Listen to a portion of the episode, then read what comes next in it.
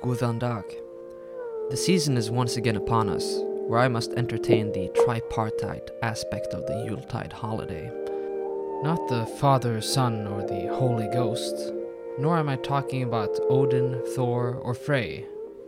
Maybe I'm talking about the priest, the warrior, and the provider. No. Well, actually, in a way, I may be talking about all of these. Like a hall of fucking mirrors, the angles you can see it from, and indeed its illusions, just never seem to end. There is, of course, the Christian holiday of Christmas, which we all celebrate one way or another, either because we are Christians ourselves or participants of one of the many secular offshoots and reinventions of the holiday. And then there's the winter solstice, which many choose to celebrate, sometimes mistaking it for the true reason for the season. If you are a regular consumer of my content, you'll probably know that this is a personal bugbear of mine. Sure, the winter solstice is nice and all, but there's just no evidence to place it in the center of attention of the pagan Scandinavian Yuletide holiday. So if you want to toss some gestures of remembrance to the ways of yore, there are better times to do it. The pre Christian Scandinavian midwinter feast of Yule was not celebrated on the solstice, but calculated based on a lunisolar calendar that used the solstice as a sort of correcting principle that determined the layout of the ritual cultic year. The Yule feast and sacrifices were performed on the first full moon following the new moon after the solstice. That is to say, in the full moon of the month after the solstice itself. By any means, don't drop your holiday plans. Do whatever you please. Consider this an invitation to celebrate yet another holiday instead. I have a comprehensive article on this, which I will link to in the show notes below, and many of you guys have already read it. I update it every year though, with the exact date of the upcoming Yule moon, in this case, January 10th, 2020. But there is so much more to this system, and I understand that it's damn hard to keep up. Even I struggle. There's not exactly a wealth of resources available to the wider public either. Well, it hasn't been until now. Wouldn't it be great if you could carry the Old Norse lunisolar calendar with you in your pocket at all times? In a nifty little passport sized booklet, maybe. Well, the company Quellontungl have published just such a calendar, available for $17 on Etsy. This is really great stuff. It's a no nonsense almanac with space for your own notes. It contains the Old Norse names for the months, the days of the week, and the pre Christian holidays of the first half of the year, as well as the corresponding dates in the Gregorian calendar, so you never have to be confused. This is a clean, no nonsense educational and cultic tool that fits right in your pocket. Completely neutral, minimalist design for the serious practitioner or discerning Scandi futurist. Available in English and Norwegian editions, and soon also available in Old High German and Old English. This 40 page booklet accounts for the first six months of the year, and the second half of the year will be available in the first half of 2020. Quellontungl. Find their shop in the show notes below. Well, now that we have that out of the way, let's proceed with today's episode a holiday special about the Icelandic saint Thorlak and his miracles. My name is Eirik Storesund, and you're listening to the Brute Norse podcast, where we walk backwards into the future.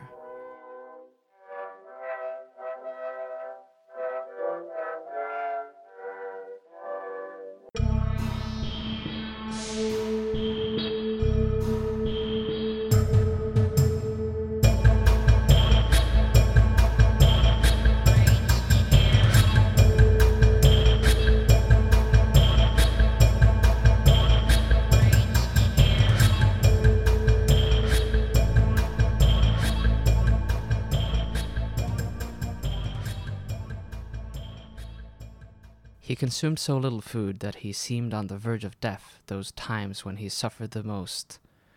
And as far as alcohol was concerned, the drinks he had never seemed to affect him.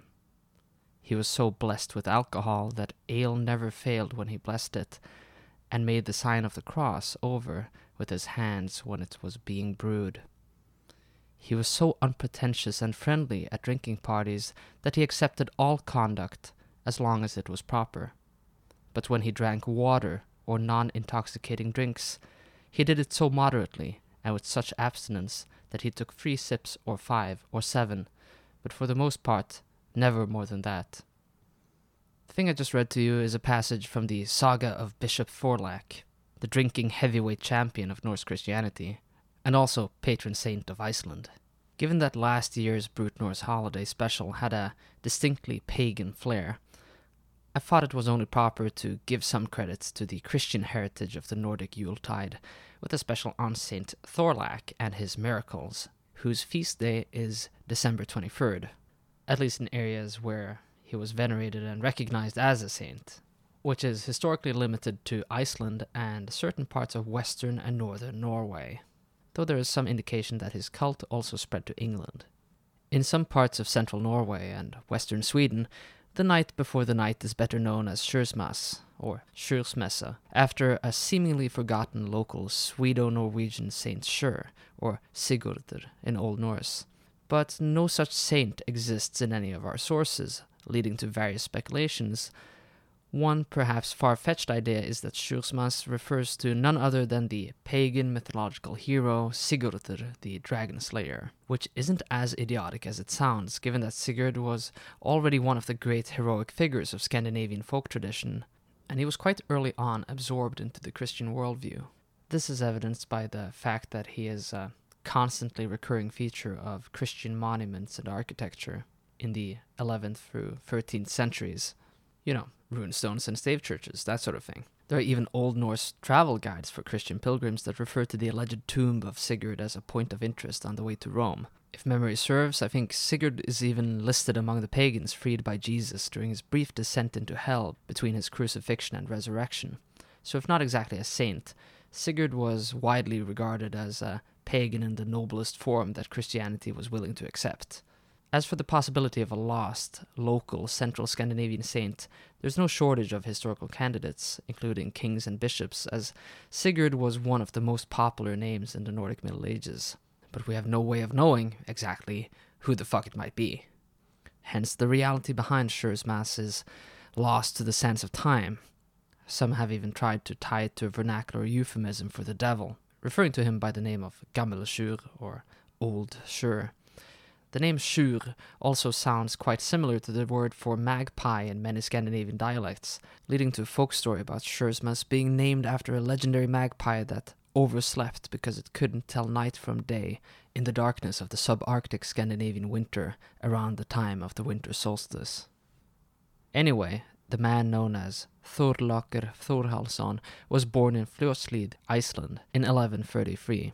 Now, if you're an Icelander living around the time that this saga was written, even if it is specifically about Thorlak the Saint, you might be slightly confused. Because in fact there were two bishops living in Iceland by the name of Thorlak shortly after each other, and this is preemptively addressed by the author of Thorlak's saga. I would even venture to say that the saga goes out of its way to make a point out of the fact that the other Bishop Thorlak died the exact same year as our Thorlak was born. So, to recap, the Bishop Thorlak dies, and then these parents, who are totally unrelated, decide to call their newborn son Thorlak as well. Why would they do such a thing? Well, actually, it makes total sense. People often want their children to be named after great personalities, elites, and celebrities. Take my name, for example. Eirik and Erik, you know, Eric, are popular names in Scandinavia because they were originally royal names. Now, the Icelandic Commonwealth, in its independence, never really had a king, really. Uh, that position of an elevated public representative was sort of filled by the bishop. So the audience of the saga might be inclined to think that Thorlak was named after the recently deceased Bishop Thorlak. No! The saga wants you to know that this is not the case. Thorlak was not named after the bishop by his parents. He's actually called Thorlak because God wanted them to have the same name. And that's totally different. I don't know, it's hard to bend your mind around. But even in childhood, Thorlak showed great intellectual capacity. He studied abroad in England, if you had to know, and later returned to be lauded as one of the most learned men in all of Iceland. He was also ordained bishop, of course, and founded Iceland's first Augustinian monastery. Later, he performed some miracles and ultimately became Iceland's patron saint after his death. All in all, things turned out pretty well for Thorlak, but it didn't really start out that way. His family struggled with poverty, which led to his parents' divorce. And on top of the squalor and domestic issues, Thorlak suffered a speech impediment that made talking slow and painful for him. I don't know if you remember the opening quotes to this podcast, but that could be because he starved himself and never drank water. I can only speak from my own experience as a podcaster. Back in those days, it wasn't uncommon for Norse clergy to fornicate like wild men, but the saga states that when the community tried to pressure Thorlak into hooking up with a local widow and breed her like the stuttering medieval, hard drinking Icelandic pony stallion man that he was, our dude Thorlak found the strength to just say no spending his life in completely voluntary celibacy, which was a far cry from many of his Nordic colleagues who were slam dunking hoes from Jutland to Nidaros, leaving trails of bastard children wherever they went. Going back to the speech issues, uh, it's reasonable to assume that this was congenital. But the question remains whether we should see this and other quirks of his persona as symptoms of some kind of syndrome, because you better believe that some have gone as far as to imply that Thorlak might even have been autistic. There's actually a minor modern movement dedicated to establishing Thorlak as the patron saint of autism. I mean, why not? It's not as if these people didn't exist in the past. Though I'm not really sure if Thorlak is any more autistic than your average medieval Christian saint. Then again, I guess I'm more than a little excited about the prospect of any movement dedicated to bringing Thorlak to public attention, so all the more power to you, I guess. What is there not to love about Saint Thorlak? A saint who loves beer, loves the strictly platonic company of women, loves animals, doesn't mind if you're sick or shitty, loves to bless stuff, loves to make amazing booze. One miracle is the story about a farmer who once struggled to make his beer ferment. And if you listen to the episodes dedicated to the history of beer in Norse culture, you'd know that beer was somewhat of a seasonal luxury in Iceland, especially. A bad batch could ruin the holidays, and brewing for the sacred season was technically also the law. So the farmer managed to get hold of a staff once owned by the holy Bishop Thorlak and dipped it into the fermentation vat, whereupon it immediately took to ferment and became apparently an overly good and strong ale. But beer was not the only thing he blessed. The saga states in chapter 8 that holy water blessed by Thorlak was a cure all. It worked on men and women, and even animals, and worked every time except for the times it didn't. As for Thorlak's posthumous medical miracles, of which there is no shortage, it seems that the more mangled the victim, the better, which means that the chapters dedicated to his miracles make for particularly gory reading. But that should come as no surprise for listeners familiar with the literary genre of medieval saint exploitation. Another amazing part about the cult of Saint Thorlak is the amazingly specific Icelandic flair. He heals a horse after it steps into a lava vent. He loves the Icelandic parliament and hates anti Icelandic discrimination wherever he finds it.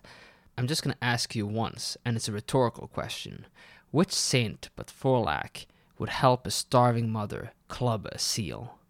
Now, for this year's Brute Norse holiday special, I want to share with you some of my own favorite holiday miracles. I got to thinking that I might do it in the style of the read along storybook cassettes that I loved so much in my own childhood. Regrettably, I don't actually have a storybook for you guys to leaf through, but we're gonna run with it like when we were kids and just listen to the tape anyway. Now, just lean back, get your favorite beverage ready. You got it? Good. It's time to get cozy. Now close your eyes and let me read to you some of my favorite Christmas miracles about Saint Thorlak. Some of these are a little longer than others, but you will know that one is over when you hear this sound.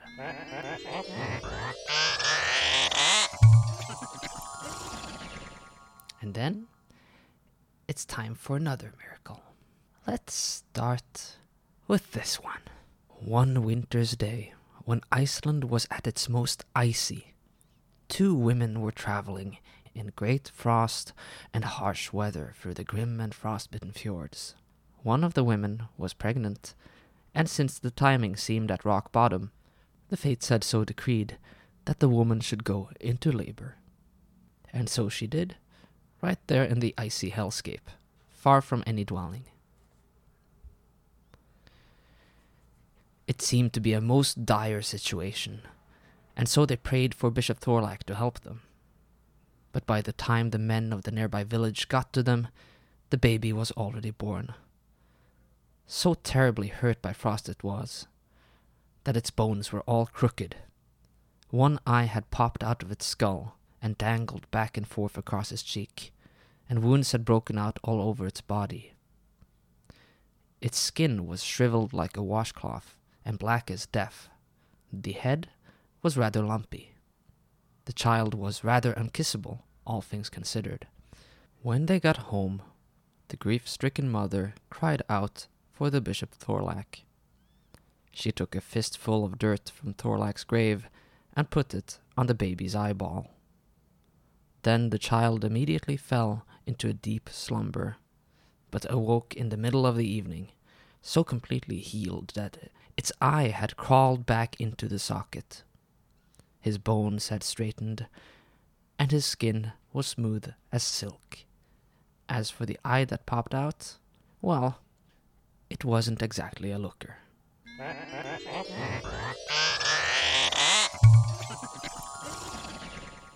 Once upon a time, during one of Iceland's many and terrible famines, a nice old farmer man called upon the Bishop Thorlak for help.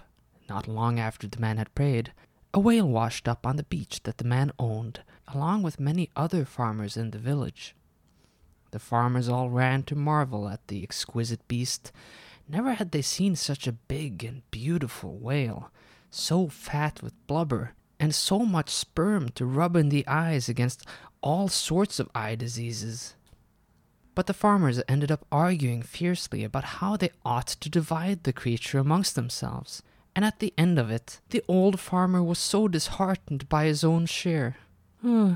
Why did I even bother? said the farmer. But before they got so far that they could cut and hack the whale to pieces, the tide rose and made it so that the waters washed the whale right back to the sea from whence it came. All the farmers were very sad. But shortly after, the whale washed up again, this time on a beach that only that farmer owned who had prayed to St. Thorlak in the first place. Now the old farmer man had more than enough whale blubber to last him through the winter. He got nice and fat, and with all those gallons of whale sperm, his eyes had never felt better. But what about all the other farmers who did not pray to St. Thorlak? You don't think that the gentle old farmer man forgot about them, did you? no. Well, they died nonetheless.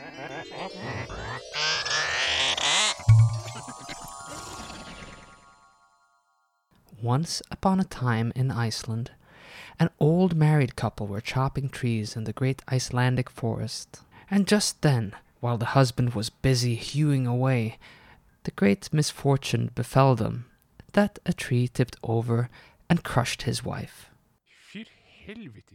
Oh God, said the husband as he rolled the comparatively huge Icelandic tree aside, picked up his tiny, scrawny wife, stuffed her in his pocket, and ran home to put her in bed. On her bedside, the husband prayed. Satan í helviti Þórlakur, Please, Thorlak, hverjum á ég að ríða núna? she's the only wife I have. Have mercy on our home. The wife then fell into a deep sleep, and in her dream, she thought she was in a red velvet room with a white Welsh marble statue. Thorlak was there, holding a log.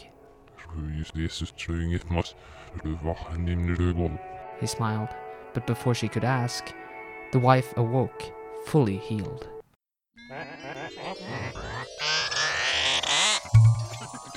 Once upon a time, in the days of yore, when Iceland was struck by a great famine, and all good people were dying like flies, left and right, there, on a windy ness, a poor widow lived in a dusty old turf house with her flock of feeble children, one scrawnier and more malnourished than the other.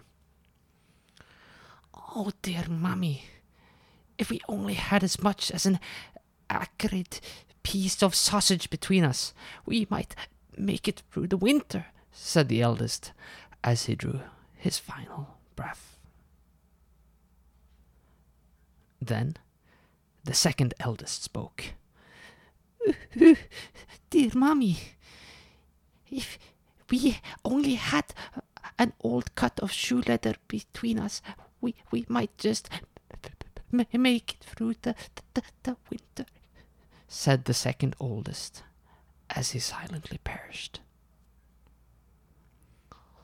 Whoa, dear mommy, if only the wick of a cod liver oil lamp to eat, choked the third oldest as he dove headfirst into the hearth. That's it. I cannot take this any more, said the housewife, as she got up, lit her cigarette, and stepped out into the yard.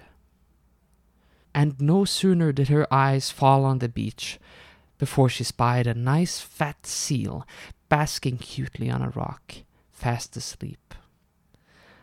I'm going to club that seal, the widow said, reaching for her late husband's prized seal club.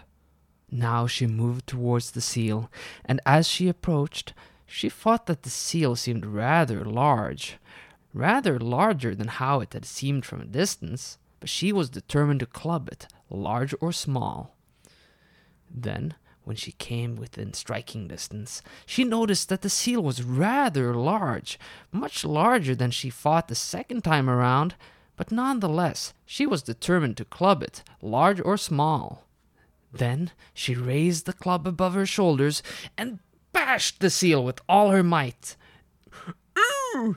The seal let out an annoyed cry as it opened its eyes and raised itself against her. Now the widow thought it looked much, much larger than she had thought before, much, much larger than her, as it angrily rolled over and attacked her. Oh, by the grace of God, help me, Bishop Thorlak, she cried, as the seal crushed her feeble body between its bloated flippers. No sooner had she called upon the holy Thorlak before the seal's powers waned and weakened, and by the grace of God was docile once more. Now the widow raised her club for Thorlak and bashed the seal until it was dead. Hence the famous joke: a seal walks into a club. There was no shortage of blubber that winter, and if those damn little ingrates haven't had their fill, they're probably munching on that seal carcass still.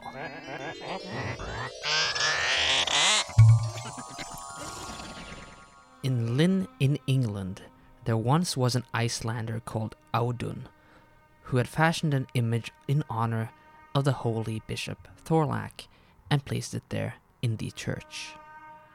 One day, an English clerk passed by and asked Audun who the image was supposed to represent. Why, it's an image of the holy Bishop Thorlak, said Audun. Saint Thorlak, huh? More like Saint Snorlac, if you ask me, said the clerk, as a mean laugh erupted from his hideous English lips. Is it true what they say about you Icelandic folk, that you love nothing on earth more than fatty sausages and laziness? asked the clerk. Who told you that? replied Audun. Well, I might have read it in a saga or two, the clerk chuckled. Well, I think you shouldn't believe everything you read. Now take that sausage nonsense and shove it up your. But before he had finished his sentence, the English clerk had already left. Smell you later, sausage lander. Shortly after, the clerk returned from the cookhouse with a large sausage in his hand and presented it before the image of St. Thorlak. How would you like this, sausage lander? You're the sausage bishop, said the clerk, mocking God's servant openly as he wagged the sausage dishonorably against his image. But then, when the clerk tried to run away, reveling in his blasphemy, his feet would not move, but stood as if nailed to the spot. And then his fingers curled and twisted so tightly around the sausage that the grease shot out in either end. My hand, said the clerk. Audun stepped forward and pointed at the clerk. Now you know the true power of my saint, bestowed by God, saturated by divine grace for the goodness of Icelanders around the world. Now take it back. Take it back. No! Take it back. No! Take it Take back. back. Take it Take back. back. Take it Take back. back. Take it back. The crowd cheered ecstatically. And then, soon enough, as the English clerk was unable to move, He realized his faults and cried out in submission and repentance for the holy Bishop Thorlak, who had witnessed his misdeeds and abuse and disrespect. I will never do it again, please, he said. Do what? asked Audun. I ask you, holy Thorlak, to spare this English sinner. And no sooner had he begged for forgiveness, before his hand loosened around the sausage, and his legs were free to roam once again. And then all rejoiced and hailed Thorlak's name. Hail, Thorlak! Hail! I'm sorry. I'm all out of stories for this year. But would you like to hear what my favorite Thorlak miracle is? It is the one where I prayed for him to give me more patrons, and where he kills every single motherfucking listener who does not contribute. Don't worry, I'm just kidding. Anyway, if you want to support Brute Norse in a way that the gods can plainly see, why not do so by signing up at patreon.com forward slash brute norse? Pay it a visit, peruse its halls, and find a reward suitable for you. But if that feels like too much commitment, I also have a Teespring store with a wide range of t shirt designs. But whatever you do, this podcast is one where I preach to the invisible choir. I don't actually know who my target audience is, so if you like my stuff, I would appreciate it if you share this podcast with like minded people so I can reach the right crowd. Otherwise, you can drop me a line. Tell me what you like or don't like. Throw me a bone about a subject you would like to see tackled in the future. And so, as to not waste any more of your time, this has been the Brute Norse Podcast. My name is Eirik Storesund, and have a happy Yuletide.